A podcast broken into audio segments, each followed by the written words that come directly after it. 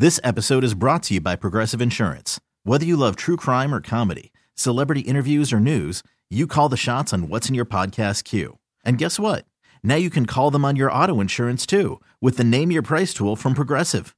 It works just the way it sounds. You tell Progressive how much you want to pay for car insurance, and they'll show you coverage options that fit your budget. Get your quote today at progressive.com to join the over 28 million drivers who trust Progressive. Progressive Casualty Insurance Company and Affiliates.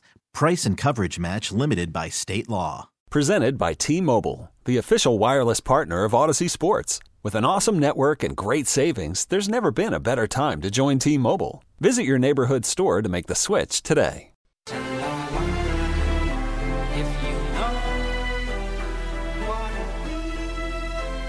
This is something we talked about with, you know, that none of us have a ton of experience of it, but we went through all the analytics and talked to those guys, and we just thought it'd be better. We wanted the ball third. Um, both teams matched and scored, we wanted to be the ones who had the chance to go win, and um, we got that field goal, so we knew we had to hold them to at least a field goal, and if if we did, then we thought it was in our hands after that. Now back to overtime with Sterling Bennett and Marc Grandi on 95-7 The Game. That was Kyle Shanahan post game tonight in Vegas after his team fell to the Kansas City Chiefs in overtime 25 to 22 asked why he decided after winning the toss to begin overtime wanted the ball uh, and in all years of NFL football wanting the ball to be to begin overtime uh, is correct. 100% the right decision. You always want the ball to begin overtime. However this was the first postseason game that featured overtime with the new postseason overtime rules. Instead of any touchdown at any moment, including the first drive of overtime immediately ending the game, now a team that scored the touchdown on the first drive in the postseason, uh, they got to go back out on defense and deny their opponents from scoring a touchdown. So both teams, no matter what happens, have a chance to possess the ball. Kyle Shanahan citing um, almost the the ability to end the game in sudden death on the third possession of overtime as if it were the first possession of overtime in the old ways the game was played. That's why he wanted the ball to begin. I also think there is a point about the defense being gassed and winded and giving them a breather because they were just out on the field for a very long Chiefs drive that tied the game up at the end of regulation. Uh, but Shanahan pointing to wanting the third possession when it would be sudden death if the two teams were equal through a possession each.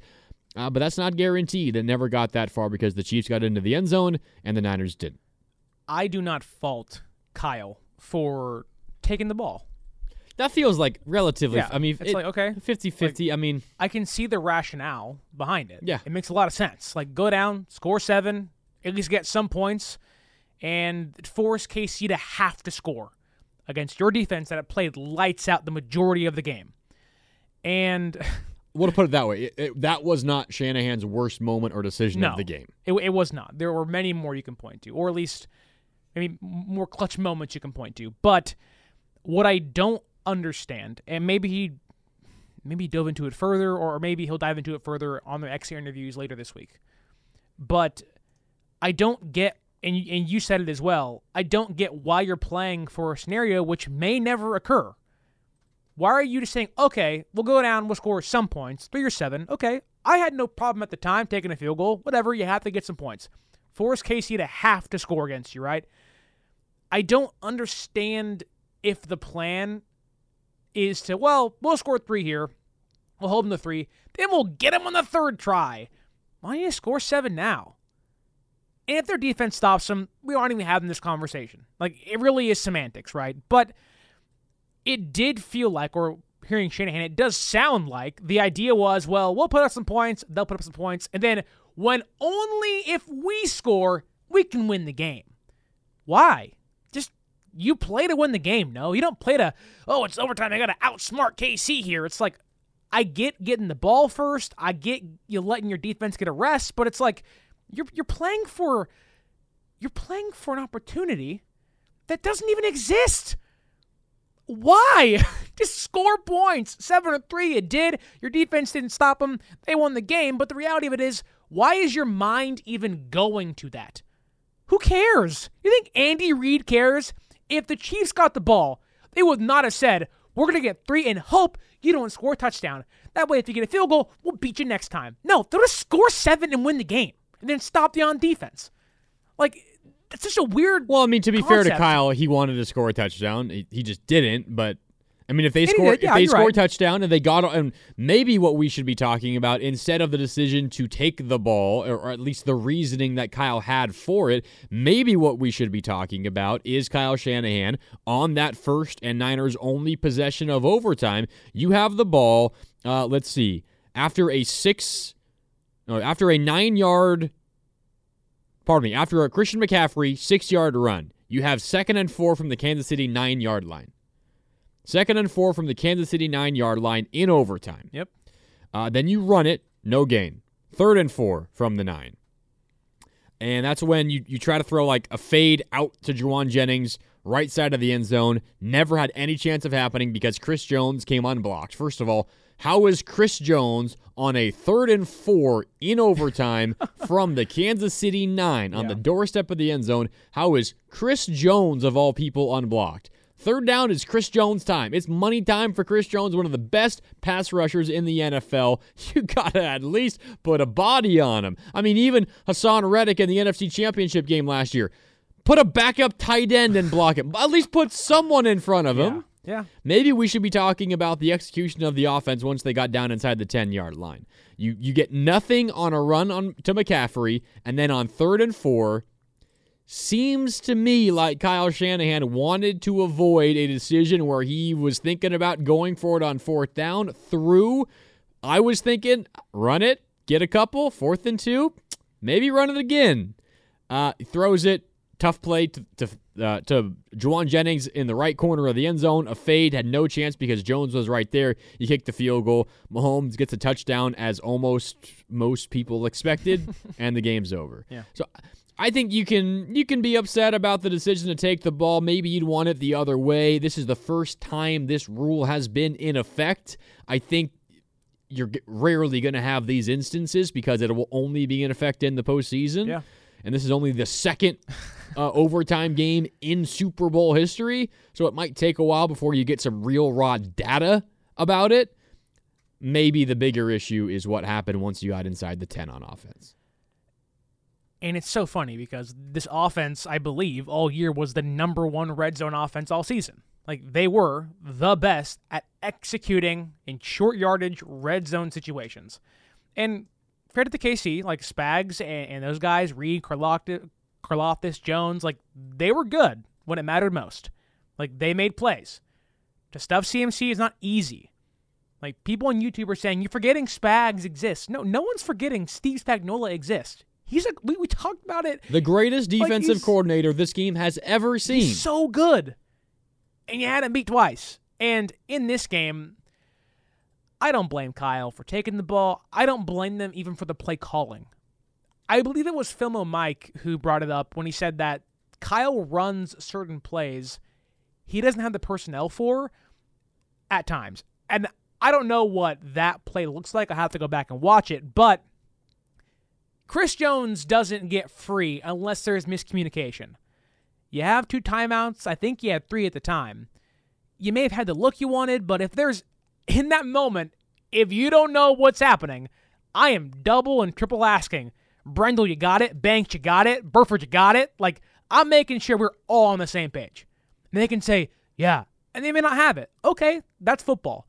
But I am triple checking, and, and, and that's on Purdy. But, like, if you had the look you want, which I think they did, I don't know, if someone missed a block or whatnot, but you cannot let Chris Jones, of all people, who had like five batted passes in the 2019 game, 2020 game, crushed Mike Person all year long, and the biggest play of the game, or at least one of them, stuff CMC. And then, or lights Purdy up, incomplete pass, field goal. It just, in that moment, I really can't blame anybody. It's like, well, that sucked. They made a play we didn't. Great. Okay, that's football. But the issue is that's that's football in overtime in the freaking Super Bowl. And sometimes things don't go your way, sometimes they do, but again, in overtime, there's so many moments leading up to it where it shouldn't have got that far. And it's those moments before I can blame for what happens after. It's those moments before overtime, before the fourth quarter, I could point to and say, had you done this, this, this, this, that, and the other, you wouldn't have gone to OT. You would have won this game and had a 17 point lead, whatever it is. It's just not executing in the red zone on third downs. They were awful on third down. Two today. turnovers. They were three and 12 on third down today. Put themselves in positions on third and 12 and three and 11, like for consecutive drives. They got behind the sticks so often. It felt like pulling teeth, the offense. there was a in point, the second half. There was a point in the third quarter on the screen said, on average, like third and 12. third and 12. it's like, The average you win? distance on third downs for the 49ers on offense was like third and 12. and it's third and 12 with a hindered Deebo and a hindered Kittle late in the game. Your number one receiver, Aiyuk, was fine, but he wasn't Aiyuk we've seen in previous years dicing up defensive backs because KC's defense is so good. Like, you just didn't play like great teams, good teams that win big games, get off the field on third down defensively. They did that today. And they also execute on third down offensively, and they didn't do that today. And I think the the falling behind the sticks and the third and longs, it's it's another I don't know reason, it, another notch in the well. That's why you you, you got to just be a little stubborn and run the ball because you're failing on your your throws in the second half. The Chiefs were really good defensively defending the pass in the second half. They did not allow much in the passing game. Uh, incomplete. Then it's second and ten. You had some unfortunate penalties. That never helps. And and then you're behind the six, and it's second and fifteen, and you're like, well, we got to throw it. Again, we're not upset. We're not we're not arguing with the, the passing plays that were called on second and fifteen, and second and twelve, and third and eight. Like, of course, you got to throw the ball. Maybe every once in a while you call a, a a draw to McCaffrey or whoever the running back is on on second and twelve, and, and maybe you catch him off guard. You you gain eight, but like no one's gonna argue with that. But when you're consistently behind the sticks, and maybe you can throw one drive out the window. Uh, you go three and out, three passes. Okay, whatever. Like sometimes, Kyle, I want you to be more aggressive. And, you know, you just got the pick. Maybe you're taking a shot deep. Play action, take a shot deep. And to Shanahan's credit, there were a number of times in this game. Uh, had one in the first half. Deebo had one, I think, early in the third. It might have been late in the second, where they had their men beat down the field. And it looked like it might have been a 40, 45 yard touchdown. And Purdy, there was a little bit of miscommunication with Aiyuk. He kind of got caught up in the wash, it looked like, on one of those. Deebo, though, had like two steps on his man. He was open. Purdy overthrew him. That happens. Kyle drew that one up well. It was a good play. It goes down as an incomplete pass. Tough break. Deal with it. So I can understand a drive. I can understand a play or two here. Sure. I get it. But when the rhythm of the game and the flow of the game and the the pattern that you're in is incomplete on first down, second and 10. Uh, you, you go backwards in the passing game, you get a penalty, and suddenly you're staring at second and 15 time and time and time and time again. At some point, you got to just say, all right, I'm not getting in this position again. I would much rather face a second and seven than taking a risk, maybe gaining 20, but potentially being in a third and long again. I'm going to play it a little smarter, a little more conservative. I know that's kind of a, a buzzword we use, like Kyle is so conservative. Like sometimes it helps. And he picked the wrong moments in this one. Again, I can I can understand some of them here and there because it's just the way that the game goes sometimes. And you you don't want to be too predictable. But Kyle was a little too much in, in one extreme for me. Yeah, and for Kyle in this one, it just feels like not that the game is too fast for him. There's been so many conversations of he's so afraid to get away from the script, so afraid to get away from, you know, what's on the sheet. And I don't think that's the case, but it does feel like for as much as Kyle has coached and as many big games as he's coached in, there's just certain situations that are too big for him, and he, he just can't get it done. Now, that doesn't mean winning a Super Bowl. That's not what I mean. I mean the game within the game. Situational downs, certain play calls. It just feels like sometimes, I don't want to say he's outsmarting or trying to outsmart himself, but it just feels like sometimes Kyle gets kind of lost in the shuffle of like going through his papers like, uh, that's uh, that's on the fourth page. Uh, and it's like, okay, you don't have time to process it like a computer. Like you have to hurry up here. Like you can't time. Like, you can't be on dial up. Like we're in the 21st century, Kyle. Like you're a smart guy. You're like a robot. I get that. You know all these plays, and you're an amazing play caller. You know far more football than we do. You're gonna sit there and grind that tape through more than we ever will. But it seems like, unlike Andy Reid, who had to learn for a long time in Philadelphia, unlike Steve Spagnuolo, that they know the game within the game, how to do situational drives. Spags was dialing up blitzes.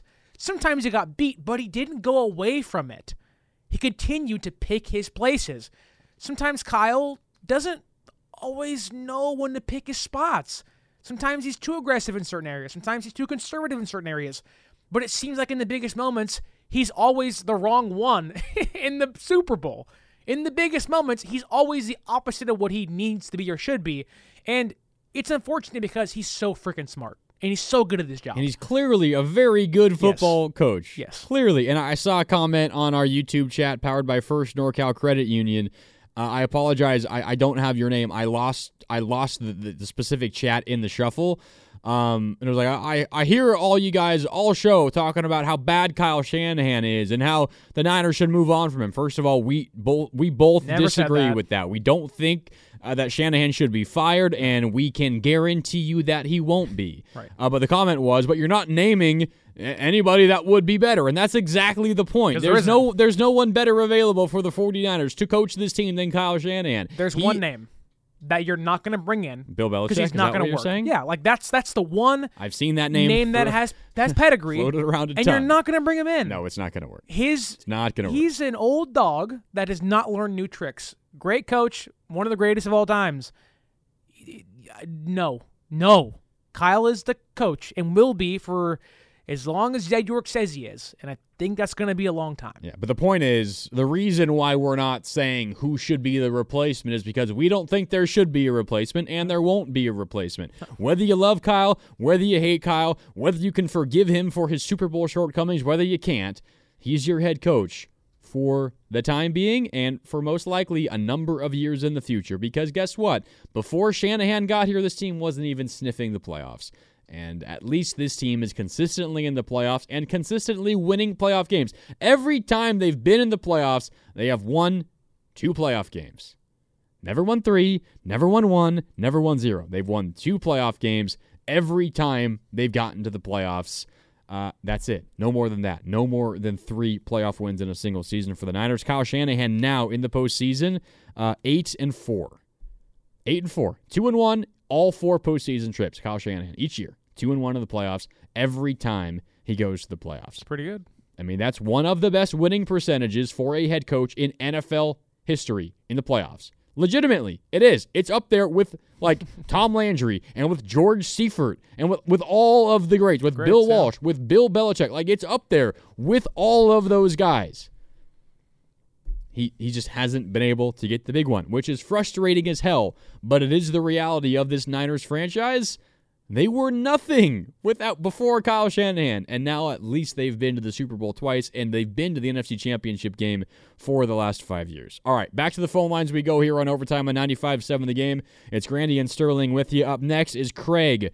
Craig's in San Leandro. Craig, how you doing, man? I'm okay. How you guys doing? We're Been better. oh, yeah, not great.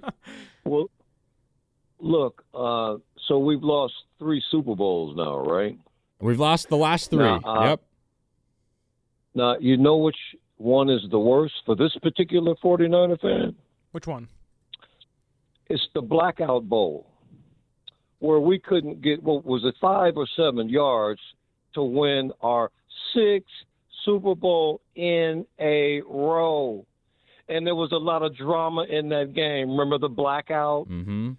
a, a, a Crappernick, Harbaugh, and Roman couldn't get seven yards for our sixth consecutive Super Bowl win. Now we've lost three in a row. Now, one more comment. In my humble opinion, Mr. Lynch needs to hire Mr. Shanahan, an offensive coordinator, to call the plays. and maybe an assistant coach somewhere to manage the clock. Thank you, guys. Yep. Thanks, Craig.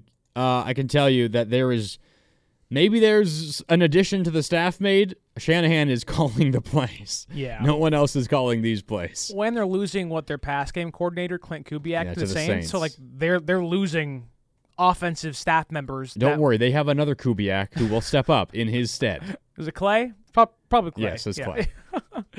uh, look, Kyle will keep churning out young Kubiak's, Kubiak pull him out of the bushes. um, look, me and you've already stated this plenty of times. Kyle's not getting fired. No one's replacing him. He's not giving up OC duties. It's just not going to happen.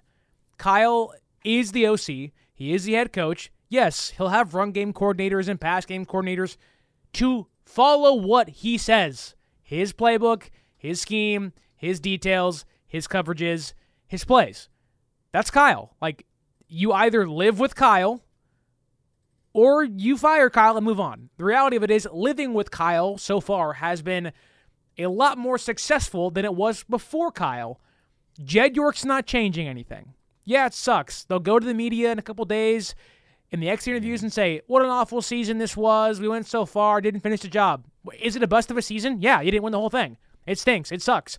Um, the reality of it is, come April, Shanahan's in that draft room making selections. with a first round pick. Exactly. In May, in June, in July, it's the OTAs, the offseason program. He's there coaching. And before you know it, it's October, September, August, and we're right here in the preseason again. And Kyle Shanahan's the head coach of the 49ers. Nothing is changing. He's not getting an assistant. If he needed an assistant, it would have happened after 2019, 2020. Nothing is changing for Kyle Shanahan. It's just you got to execute better. Got to make better play calls. That's all. That's his mindset. That's Jed York's mindset. That's all it is. Is it how you feel? Maybe not. How I feel? Maybe not. That's Kyle, though. Yeah, it is Kyle. And you're not. Jed York's life was miserable and was legitimately hell through before Kyle Shanahan got here. Say something. Say something, Jed. like, he, he was the whipping boy of the media. Well, I mean, he was the reason why the Harbaugh. I mean, it was Harbaugh and Jed. He's one of the reasons, yes. You don't have a fight without two sides. He was one of the reasons for it. They did not get along, and that was a big reason. Their distrust of each other, dislike of each other, was a big reason why Harbaugh left. And then you had Jim Tomsula and Chip Kelly and all this terrible disaster that was the era between Harbaugh and Shanahan. And then Shanahan came along, and they struggled for a couple of years. But then they got Bosa, and then they got Deebo, and, and they figured it out. And Jed York has quietly turned into one of the better owners in the NFL. Technically, not the owner, the CEO. Like he has his life has improved drastically since hiring Kyle Shanahan, and he's not going to uh, move, change away from that right now. Uh, quickly, I did want to address Bill on the YouTube chat, powered by the First NorCal Credit Union, talking about that Deebo uh, miss down in the end zone uh, by Brock Purdy. Uh, Bill, you're thinking of the one where he was covered and uh, McDuffie made an incredible play breaking it up. There was another one in the second half where Deebo had two steps down the right sideline on his man off a little pump fake to the right by Purdy, and then Deebo breaks down the right side. Uh, that time it was just simply a miss by Deebo. Uh, there were two in the end zone to Deebo. You're thinking of the one where he was blanketed, and it was a really good coverage, a really good play uh, by Trent McDuffie uh, of the Chiefs. All right, time for a break here on overtime. We got a few more calls to get to. If you want to get in line, we still got time for you. 888 957 9570. It's Grandi and Sterling with you. Oh, This episode is brought to you by Progressive Insurance. Whether you love true crime or comedy, celebrity interviews or news, you call the shots on what's in your podcast queue. And guess what? Now you can call them on your auto insurance too with the Name Your Price tool from Progressive. It works just the way it sounds. You tell Progressive how much you want to pay for car insurance, and they'll show you coverage options that fit your budget. Get your quote today at progressive.com to join the over 28 million drivers who trust Progressive. Progressive Casualty Insurance Company and Affiliates. Price and coverage match limited by state law. TuneIn is the audio platform with something for everyone. News, In order to secure convictions in a court of law, it is essential that we conclusively sports, Shot clock at four. Doncic. The step back three. You bet. music, You set my world on fire. Yes, oh. and even podcasts. Whatever you love, hear it right here on TuneIn. Go to tunein.com or download the TuneIn app to start listening. Okay, picture this. It's Friday afternoon when a thought hits you. I can spend another weekend doing the same old whatever, or I can hop into my all new Hyundai Santa Fe and hit the road. With available HTRAC, all wheel drive, and three row seating, my whole family can head deep into the wild. Conquer the weekend in the all new Hyundai Santa Fe. Visit HyundaiUSA.com or call 562 for more details. Hyundai, there's joy in every journey. Overtime continues after another Niner Super Bowl loss here on 95.7 The Game.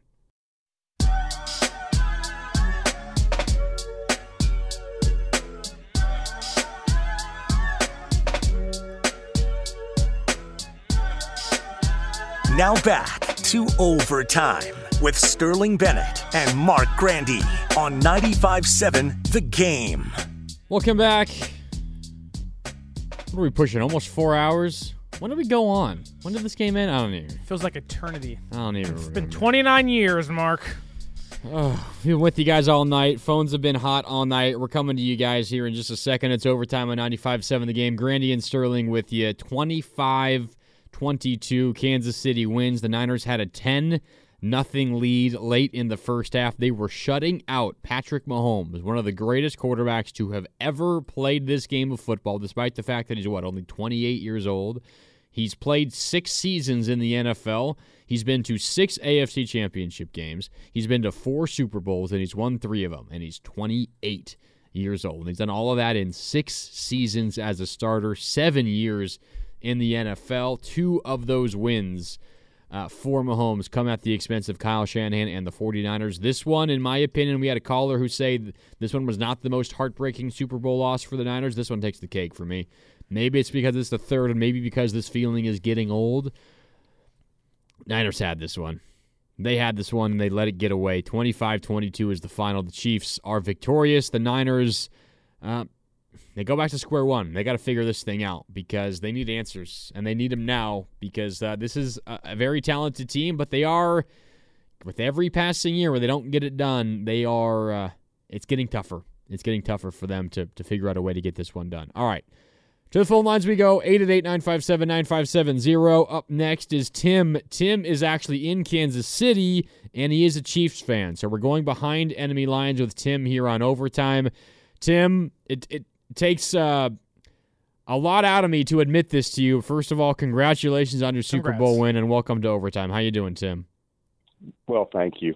And first of all, I'd just like to say that was a coin flip. It was a coin flip game. It could have went either way, and I can certainly understand how heartbreaking it is to lose that game.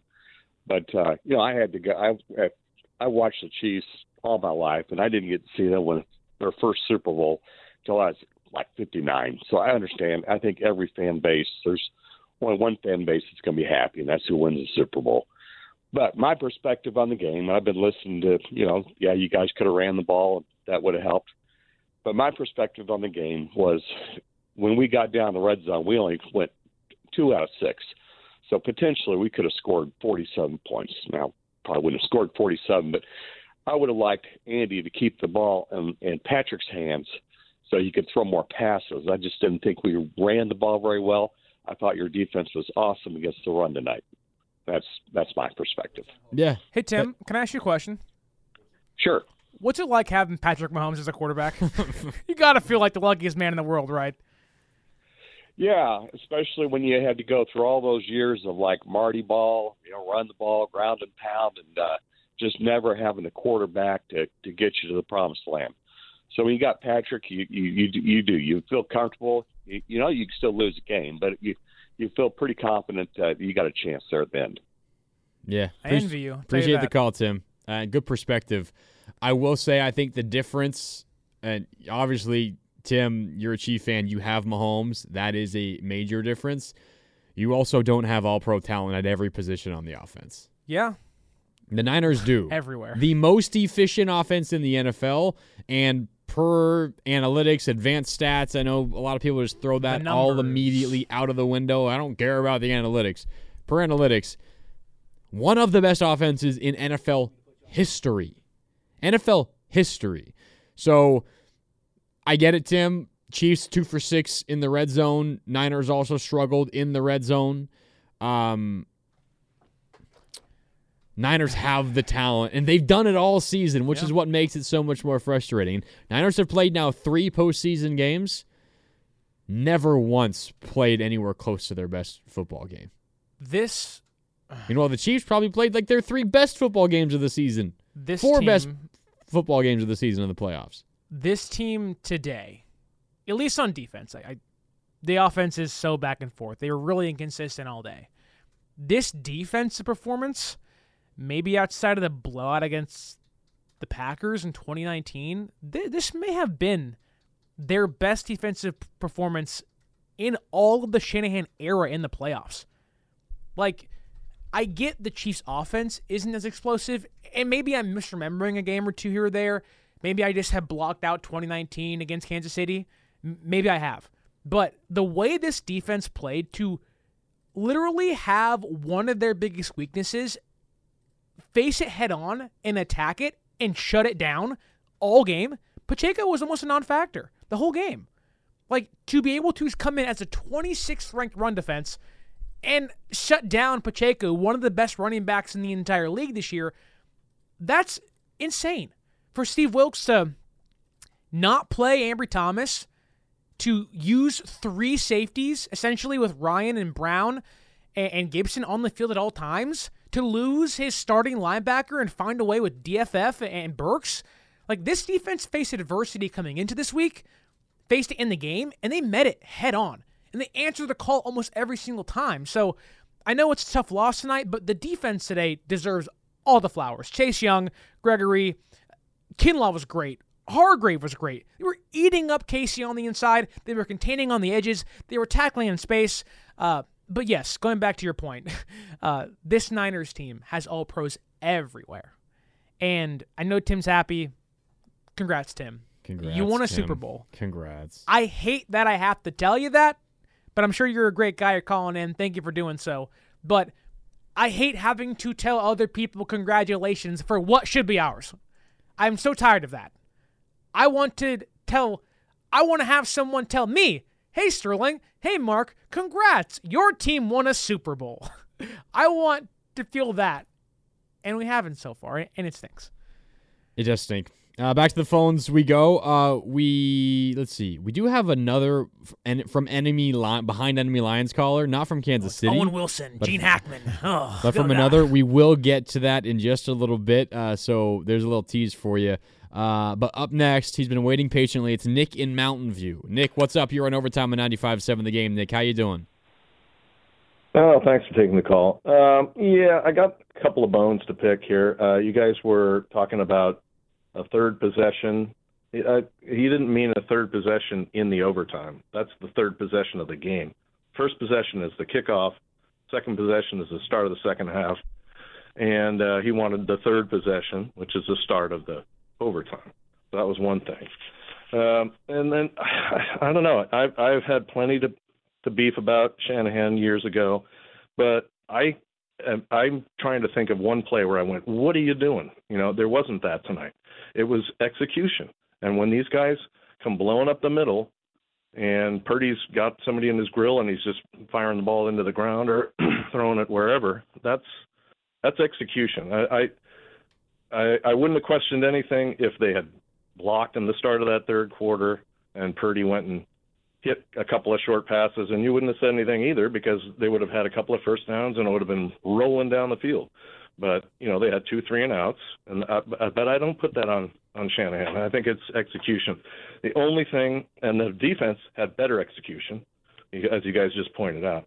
The only thing um, that I could say about any of the schemes, excuse me, schemes or coaches, was that last drive.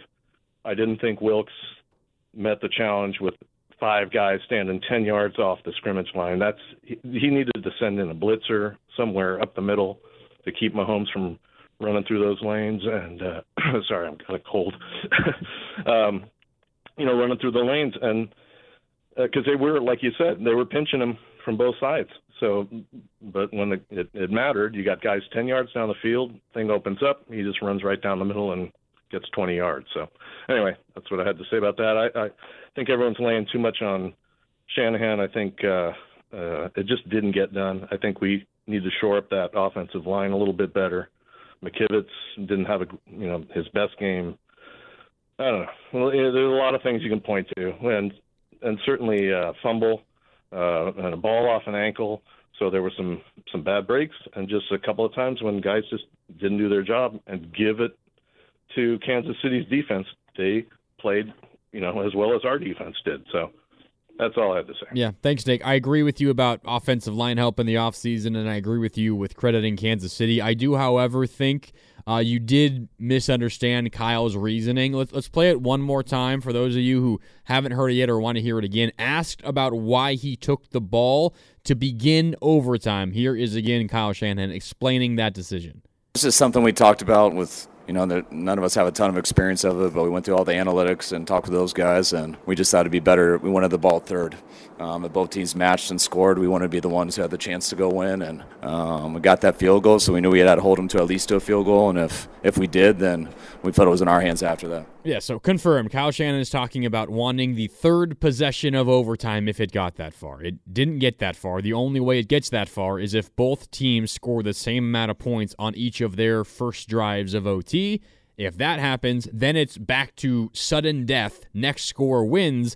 And if you get the ball to begin overtime, you also get the ball third. That was Kyle Shanahan's reasoning, which you can understand.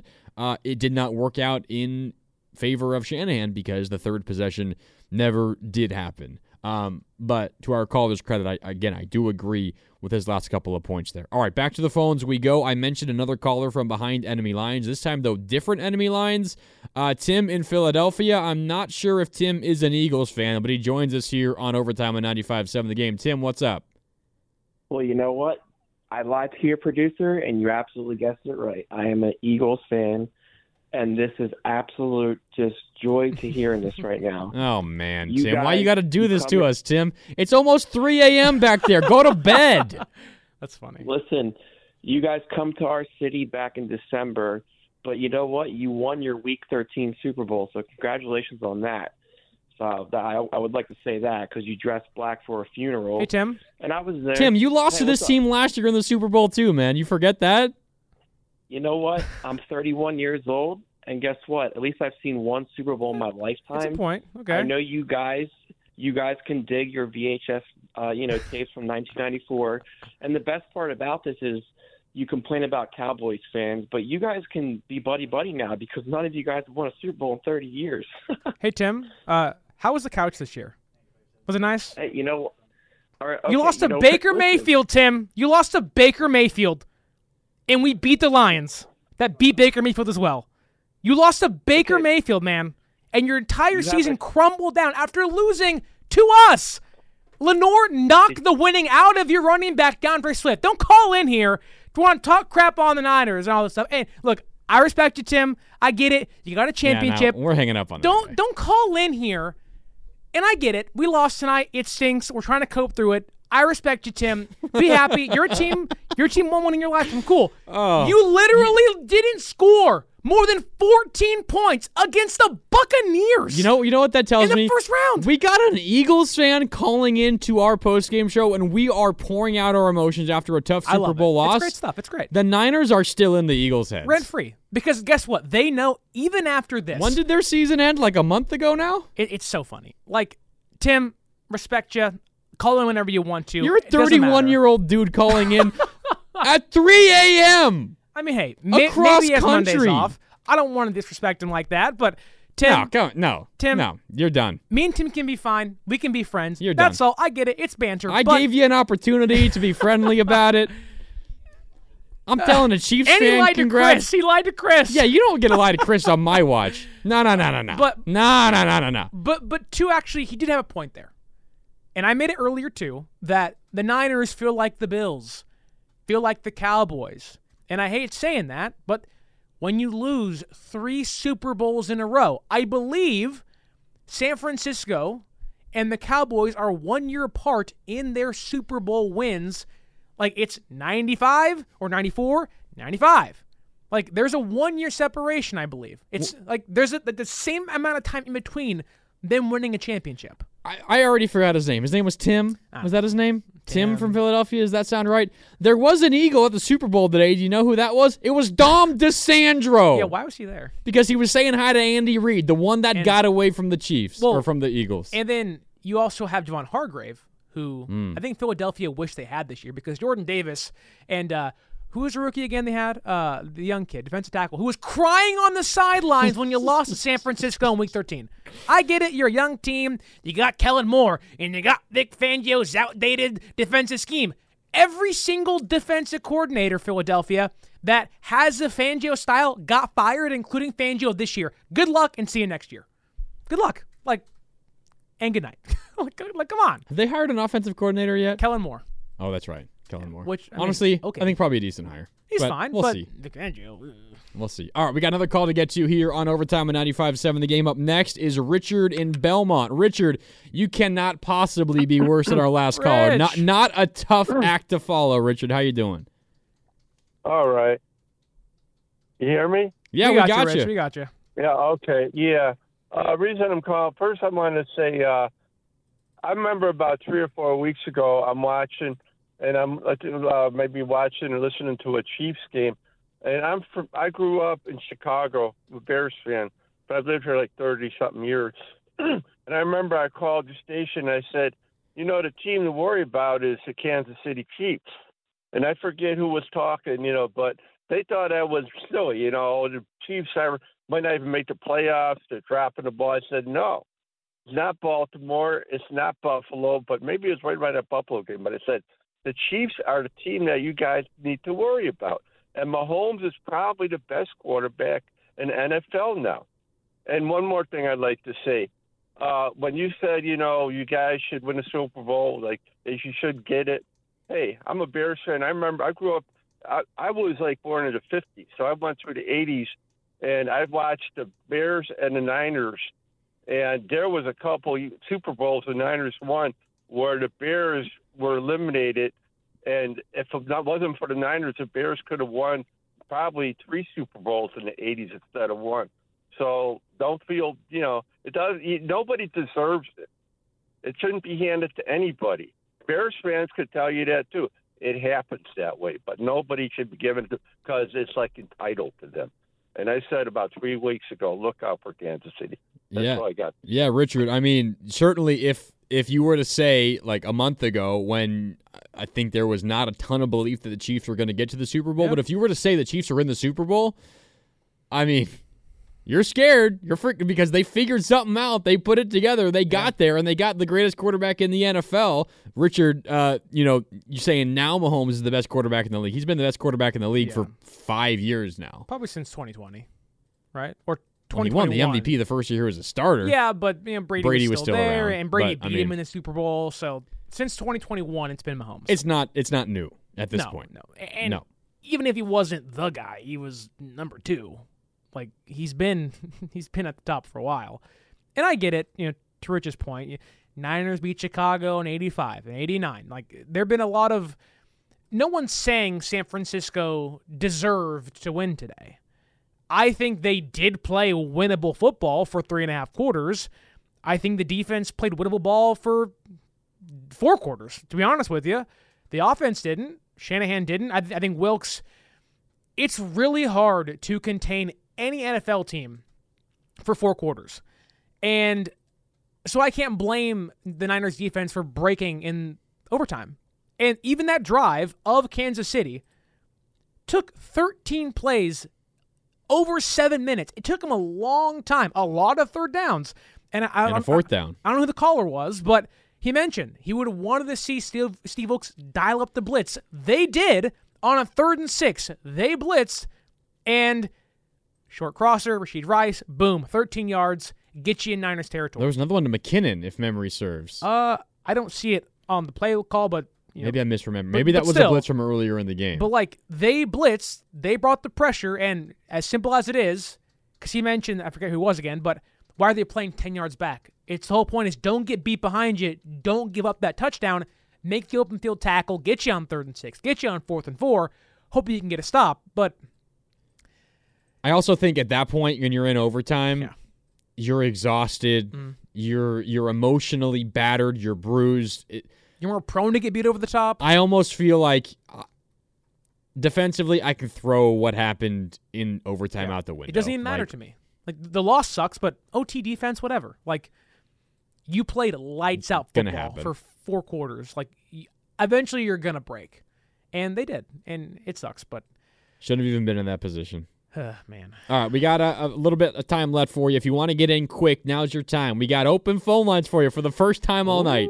888 Philadelphia fans, please, please. There is a we, we do have a an Eagles fan, um, at least a Philadelphia guy. He's got I think Bryce Harper as his uh, That's photo on the YouTube chat powered by First NorCal Credit Union, who is spamming the chat. Kevin, keep it up, keep spamming. We appreciate the just engagement. helps the analytics. We appreciate the engagement. Keep it going, Kevin. Thank you so Keep much. Keep it going, Kevin. We appreciate it. Love you. Love love all of our listeners out Oh, there in. Philadelphia.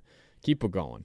Um, this one is on. This is hard to get over, but honestly, that that Eagles fan calling in Kinda put- puts a little bit, yeah. smile on my face. when when you lose a game like this, it's like how can I impose my will on somebody else? And knowing that misfortunate Philadelphia Eagles fans still haunts them, that we're in their head rent free, uh, makes me really really happy. You you would think that um, you know you you would think that what happened to the Eagles last year would uh maybe change their perspective this time around, but I guess that's just as we said earlier how much Niners are are in the the Eagles the Eagles heads. But to the to the caller's point and to be fair to him, uh, he does know what a Super Bowl feels like. You and I don't. He does. Um, and this feeling is getting incredibly old. And I, I have, I don't necessarily. I, I feel like I'm running out of faith in terms of confidence that this, this era of players, this group of players is going to win a Super Bowl. But I am confident that Shanahan still gives them the best chance. But just time and time again, dealing with the heartbreak and realizing that it's going to be more difficult moving forward, Right. it just feels less and less likely.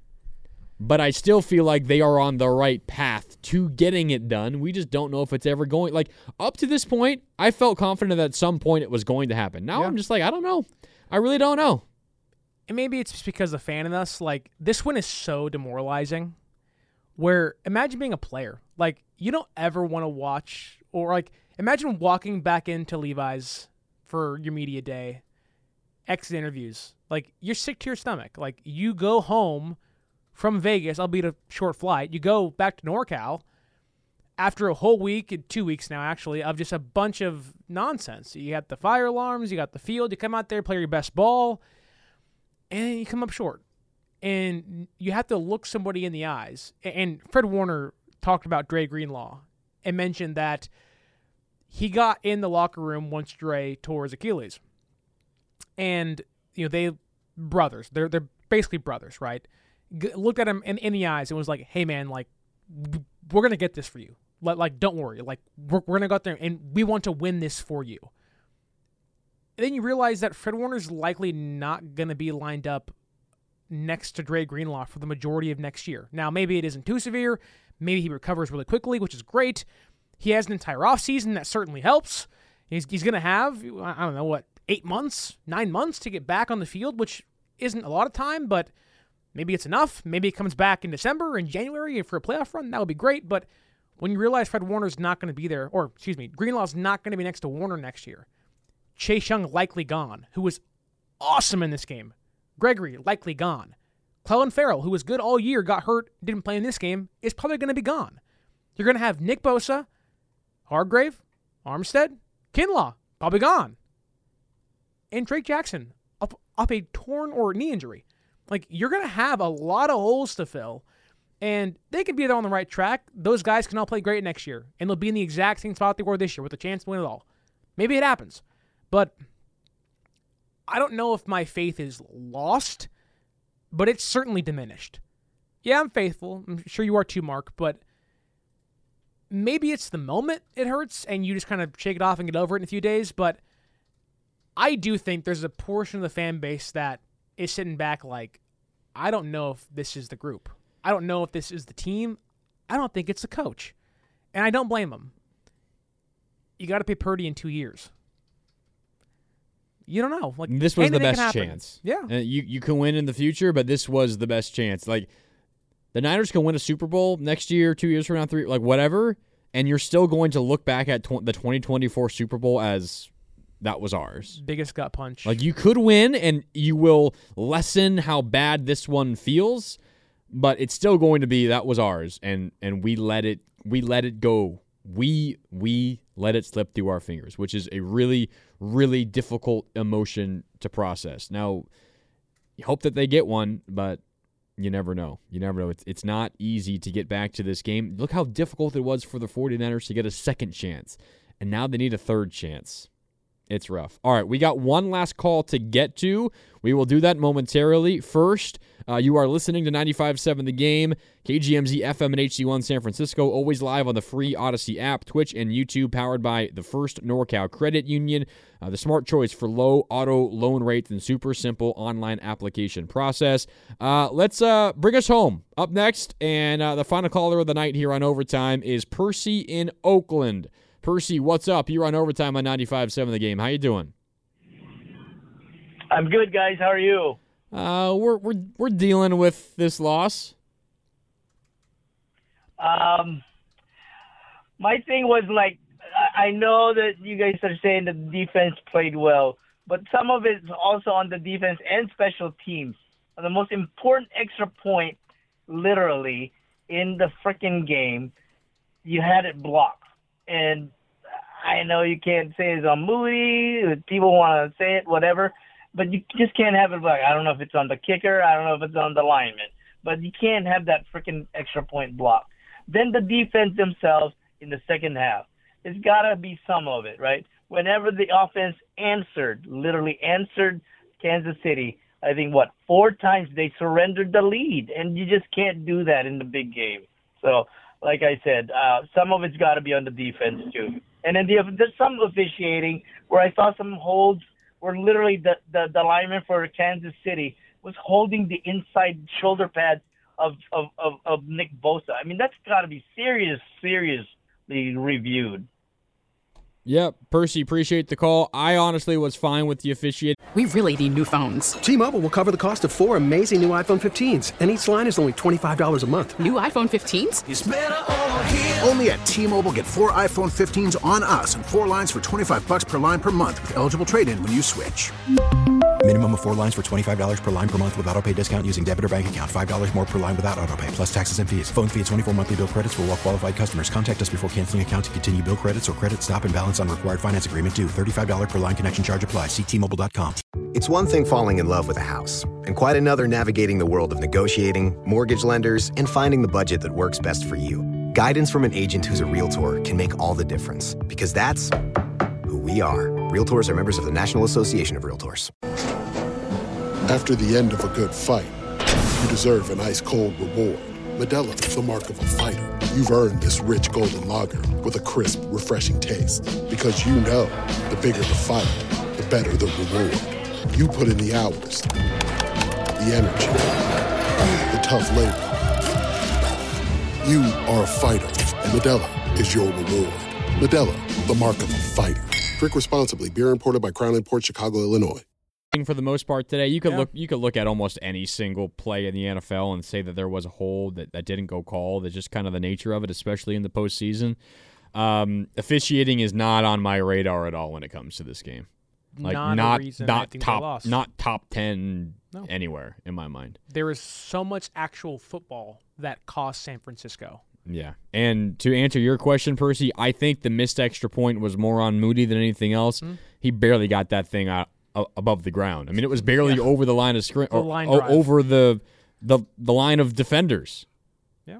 And, then the guy snapping the ball like the long it was it was barely overhead of those guys. And at that point, okay, so yeah, they miss a PAT. Maybe it changes, like you said plenty of times. Maybe it changes Kansas City's offensive mindset late in the game. Yeah, so that Maybe that would have made it touchdown. that would have made it a four point game. It would have been twenty to sixteen, uh, or pardon me, it would have made it seventeen to thirteen. The Chiefs then kick a field goal with five forty six left. Maybe they still kick that field goal, but maybe they go for it on fourth and short. But say they kick the field goal, okay, they're down one. Niners go down, get a field goal. Okay, they're up four then. Then the Chiefs down four, go all the way down the field, and then instead of kicking the 29 yard field goal, guess what? They go for the end zone, and maybe they get in the end zone, and then maybe they win.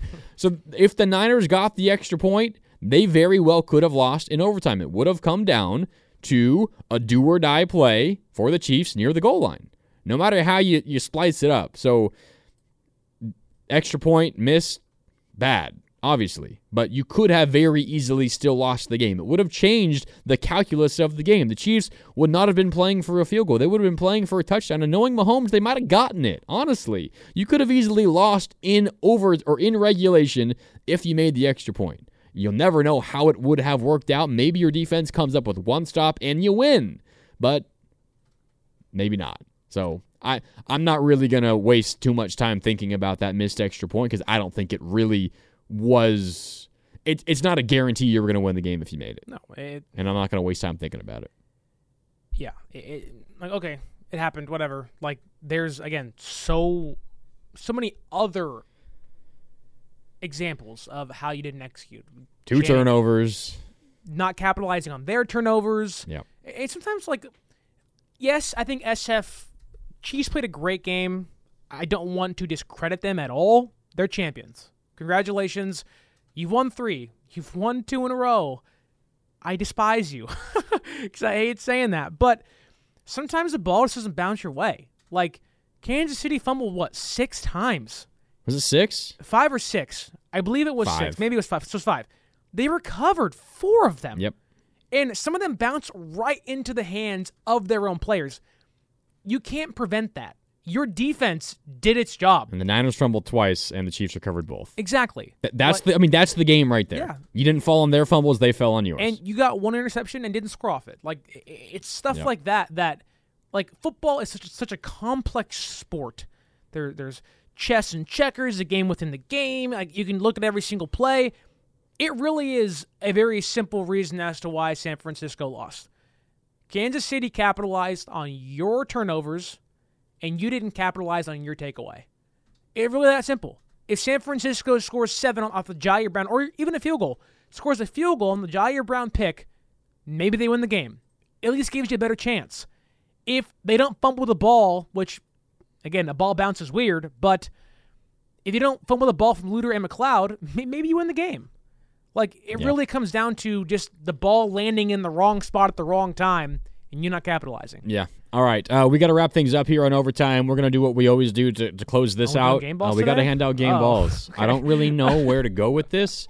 Um, by the way, to, to make you feel a little bit better before we do get on out of here, that uh, that Philly fan who was spamming the chat ever since we called him out, he is not. He stopped spamming the chat. Ah, so mission he's accomplished. a front runner, like all the Philadelphia Mission, Eagles. Are. Didn't want to get called out. Once he got called out, he disappeared. Hargrave's gone. Now Haason Reddick one's out. Who else wants to leave? Jalen Hurts. I don't want to play Oh, Philadelphia anymore. Man.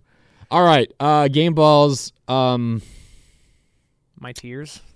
oh man, I don't know what the hell to do. Uh, I well, mean, I mean, do you want to give one to Mahomes? I mean, I feel like you got it right. mean, won you can take that one. Go Okay. ahead. I mean, why wouldn't it be Mahomes? But I will say this: Sixty-six rushing yards. I will. The only reason as to why he's getting one is because of what he did in overtime. He threw a pick in this game. He threw the ball 46 times. Like, they did what we exactly said they had to do make Mahomes beat them. I think San Francisco beat themselves a, a, a lot of the time, especially on offense, to pull away from them. But he was sacked three times, like, turned the ball over once. But in overtime, when it mattered most, he was perfect. Eight for eight, had 69 of his team's 75 yards on their final drive, including the game winning touchdown. It pains me to say this, but Patrick Mahomes has to get a game ball. He does. Uh, he definitely deserves one. Um, maybe the most obvious one for the Niners. I guess there's a couple, at least offensively. Uh, Jauan Jennings gets a game ball. Oh, yeah. Uh, he Big threw a touchdown on a double pass. Uh, he threw it to to Christian McCaffrey. It was a dangerous ball. There was that ball was in the air for so long. Uh, I thought it was going to be like a pick six the other way for Yeah. for a bit. Is one of those dangerous kind of passes, side to side. Um, you know, east west, not north south, and it, it, it was dangerous. McCaffrey caught it, ran into the end zone for a touchdown. That was a great moment in this game. Then he also caught one. He broke a tackle, carried a couple of defenders with him from 10 yards out. He got into the end zone, had four total catches, had a huge third down conversion late in regulation as well. Uh, Jauan Jennings gets the game ball 100%. He was he was incredible in this game. Uh, offensive weapons not named McCaffrey, not named the offensive player of the year. Jauan Jennings was the next best Niner. Uh, I'm going to give you a two for one special because right. why not? It's the last game of the year. I'm going to say Nick Bosa and Chase Young. Uh, Chase Young being criticized for his effort. His effort was stupendous tonight. Uh, but Nick Bosa and Chase Young contained the edge, forced Mahomes back up inside. Uh, Nick Bosa had six tackles. He had two tackles for loss. They were great in the running game. He also had three quarterback hits. There was a lot of pressure on Mahomes all night, and that really is kudos to what San Francisco's edge rushers and defensive line did. Uh, Chase Young, he had one sack, one tackle for loss. So between them, one sack, uh, three tackles for loss, and five quarterback hits. I thought both of those players, uh, Bosa being one of the highest paid defensive players in the entire league, I think he actually is the highest paid defensive player and Chase Young, former Defensive Rookie of the Year, a top two pick. Uh, in the biggest moments of the game, they were getting pressure, they're making plays, and they give they gave San Francisco a chance to win this game over and over and over again. Um, I can't bring it. I don't have it within me to, to give the Chiefs another one. Um, so I'm gonna just I'll go the other obvious one offensively. McCaffrey did fumble on the opening drive, but he had 160 yards from scrimmage, 80 on the ground, 80 through the air, had a touchdown, 30 total touches. I would have liked to see him get those 30 touches in a different way, uh, some a little more early in the third quarter, um, but he got 30. He got 160 total yards and had a touchdown. Uh, he is still, even in a game like this where he fumbles the ball, he's still the Niners' machine offensively, uh, and they're not close to win, winning this game without him. So McCaffrey, a deserved game ball for one of the more incredible seasons in NFL history. I will give an honorary one to Spagnuolo. I thought he was great down the stretch. Uh, we know how good they've been in the entire playoffs. Um, Spags and Shanahan was going to be the big matchup, and Spags, for a bunch of different reasons, came out on top. But I do want to give one to a player who's likely not going to be brought up much in the next few days.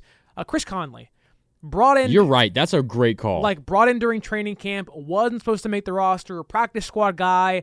Uh, elevated him. He got signed to the main roster, and he was all over the field today. Uh, when Deebo was out, when Aiyuk was out, when Kittle was out, Conley had one catch. Uh, oh, excuse me, he had one catch, 18 yards um, on one target, but on special teams as a gunner was phenomenal making plays. He made Richie James irrelevant. He made punt returning for Kansas City mean nothing.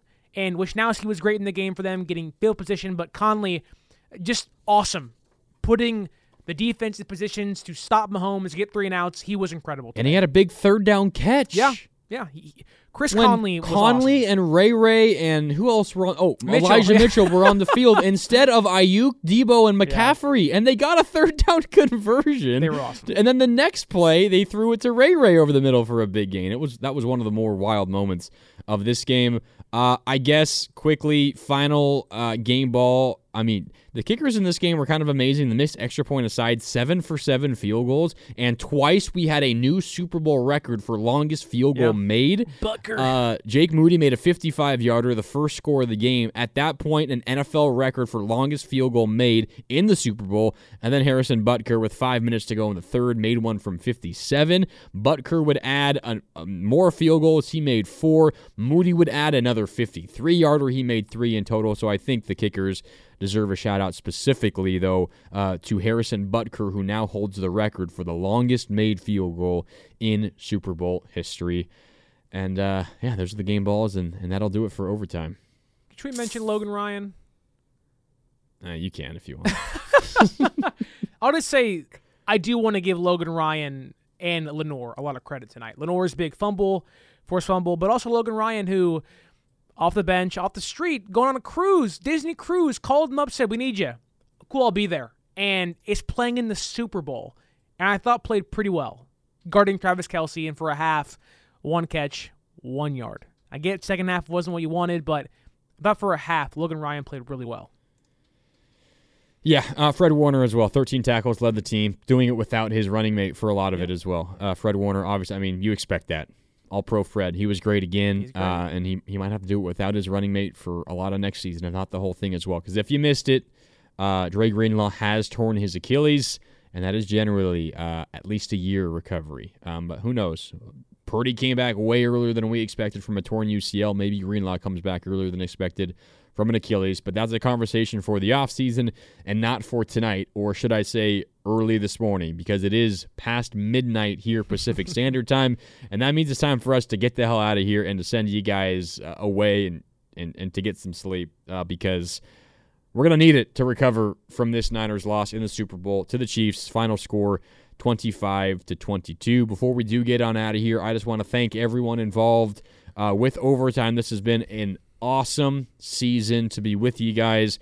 Every after every single game except for one when there was I think a conflict with the Warrior game. We've been with you every single time after Niner games this season and it has been absolutely our pleasure, my pleasure. It's been so much fun. Uh, so shout out to all the listeners, everyone calling in, all the people on the Comcast Business text line, the YouTube chat powered by First NorCal Credit Union. Thanks to Sterling. Thanks to Chris. Thanks to Craig, who was with us early in the season. Shout out, Craig, if you're listening. I know you're not. Um, but it- it's Craig. it's been a ton of fun. It's been a ton of fun doing this with you, Sterling, all season long. And uh, who knows what next year holds? But I'd love to, to be. Well, I guess you're going to be gone. Never Yeah, mind. so I'd this I'd love to be back on this show next year. But it's been great Right. doing this one with you this season. Yeah, this is uh thought it was gonna end in a big one, but yeah, this is uh well, I guess unofficially official, my last overtime show on 95.7 the game for a while, I guess you could say. Yeah. So uh, not that we want to go out, but uh very proud of this team, proud of what we did here for 18 plus weeks, a full season. Started in OTAs all the way to pre- preseason, and and here we are. Like, who would have thought? I think everyone did, but uh, what a crazy season! Been a lot of fun, a lot of great stories. Brock Purdy, who would have ever thought he'd be this good? Uh, I get you lost tonight. We all lost tonight. It sucks, but um, I guess there's always next season. Yeah. Also, shout out to Alan Stiles, who we hosted the show with at the very beginning of the Yes, season, and then he got a full time job in, in Sacramento, Alan. hosting uh, hosting radio out there. Who was he was in Vegas? So shout out to Alan Stiles. Met Cam Newton.